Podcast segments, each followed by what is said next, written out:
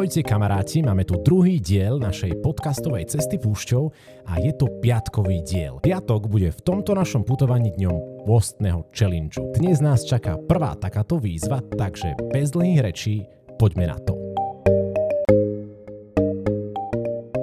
Začínaj s myšlienkou na cieľ.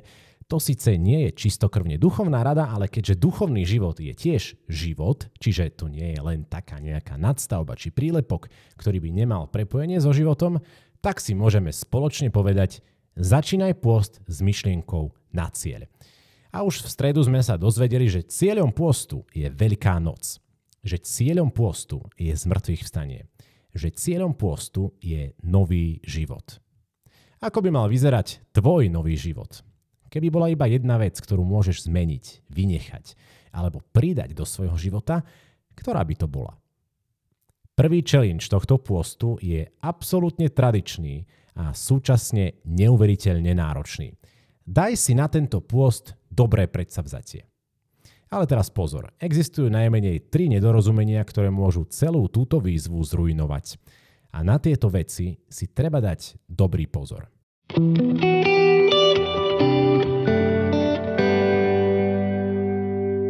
Prvé nedorozumenie spočíva v tom, že si nedáš len jedno predsavzatie, ale dáš si dve, tri alebo 5 a cítiš sa neuveriteľne dobre a pri sile. Oho, mám 5 predsavzatí. Pravda je však taká, že si jednoducho nevieš vybrať. Že nevieš, čo je pre teba dobré, čo je dôležité. Takže nie 5, nie 3 a dokonca ani 2. Len jedno predsavzatie. Lám si s tým hlavu pokojne aj týždeň. Porad sa s kým len chceš ale vo finále si daj predsavzatie iba jedno. Druhé nedorozumenie môže nastať vtedy, keď sa zameriame len na úspech. Lenže tu ti nikto nehovorí o tom, že by dnešná výzva spočívala v tom vybrať si predsavzatie a dať to ako pán. Výzva v skutočnosti je vybrať si predsavzatie a zostať mu verný. A vôbec nebude dôležité, či to za každým dáš. Dôležité bude, či sa toho po ceste nevzdáš či napriek tomu, že ti to niekedy nevíde, vstaneš a skúsiš to znova. Užívaj si to kráčanie, nielen výsledok. No a tretím nedorozumením je vzdať to hneď na úvod. Vôbec tomu nedať šancu. No veď ja som si dal za každým nejaké predsavzatie a nikdy to k ničomu neviedlo. No a ešte si to prípadne zabalíme do takého svetého pozlátka, akože no však ja sa budem sústrediť na dlhodobé ciele. Lenže aj dlhodobé ciele majú svoje malé kroky. A keď ti doteraz nevyšlo 20 predsavzatí, niekde predsa nie je napísané, že by 21. nemohlo byť iné. A presne na túto otázku sme sa pýtali aj respondentov v našej malej ankete. Dokážeš si spomenúť na predsavzatie, ktoré spätne hodnotíš ako najsilnejšie alebo najužitočnejšie pre tvoj život? A okrem toho, že sú ich príklady pre nás povzbudením, môžu byť aj inšpiráciou na tohtoročné predsavzatie, nie? Takže dajme slovo Barči. Najlepšie predsavzatie ešte bolo na strednej, bolo zo stredka. Našou úlohou bolo napísať jednu vec, za ktorú sme boli v daný deň ďační do skupiny, čo sme si urobili. Ja som si k tomu robila ešte taký zošit, kde som si každý večer spísala veci, za ktoré som bola v ten deň vďačná. Neviem, ešte bolo to z toho fajn aj to, že ja som mala z toho ako keby o mnoho väčšiu radosť, keď sa aj také maličkosti stali a myslím, že som si ich v tom poste aj tak o mnoho viacej začala vážiť. No takže tu sú hneď dva dobré nápady. Vybrať si niečo malé a jednoduché a spojiť sa pritom s kamarátmi. A čo nám poradí sestra Evica? Keď som bola na strednej, rozhodla som sa cez post každý deň ráno chodiť na omšu. Bola to vtedy pre mňa obrovská sila. A druhé predsavzatie, ktoré si pamätám, tak bol stredkársky challenge, lebo som tu nebola sama a stredkom a potiahlo. Jednou z najpopulárnejších možností je bez pochyby obohatiť nejako svoj ranný rituál.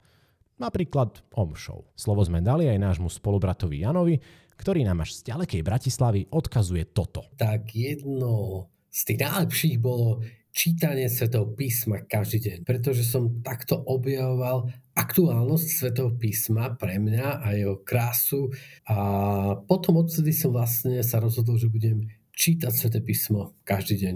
A možno už aj ty dlhšie premýšľaš nad tým, že by bolo dobré poriadne sa zahryznúť do Svetého písma. A tak prečo nie práve cez tento post? Pokračujeme vo výlete poza hranice troch hôrok a svojou trochou nám prispel aj Ivo zo Sliača. Najlepšie asi, čo mi v živote fungovalo, bolo predsavzatie modliť sa každé ráno s takou aplikáciou Bible, kde vlastne na každý deň máš krátky verš z Božieho slova.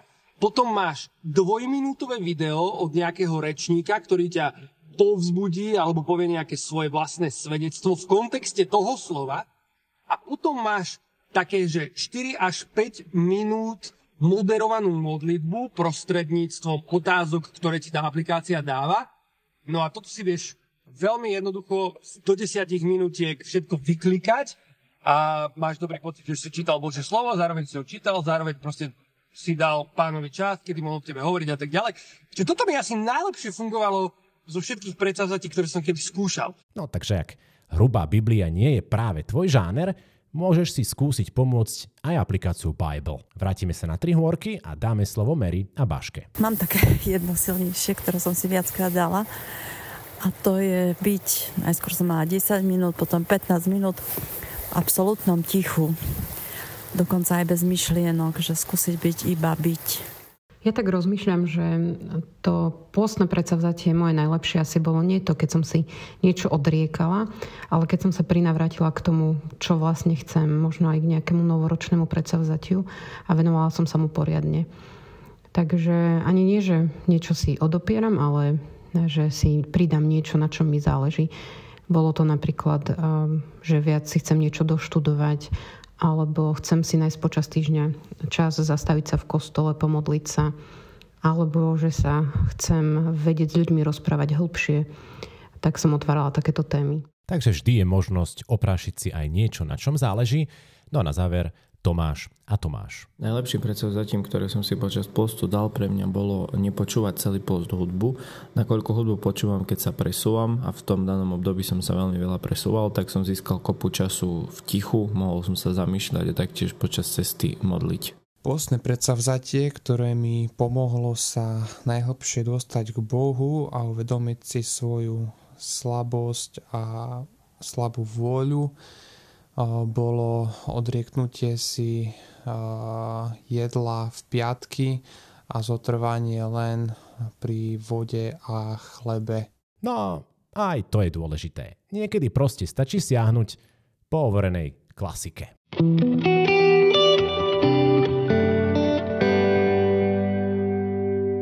Takže ďakujeme našim respondentom, to bola naša dnešná etapa podcastovej púšte. Najbližšie sa budeme počuť v nedeľu a ak máte nejaké pripomienky alebo návrhy, píšte nám do Discordu alebo kdekoľvek to máte po ruke. A ak si myslíte, že by niekoho takéto pôstne putovanie mohlo zaujímať, nezabudnite im poslať link. No a na záver už pekný pôstny víkend všetkým. Čaute.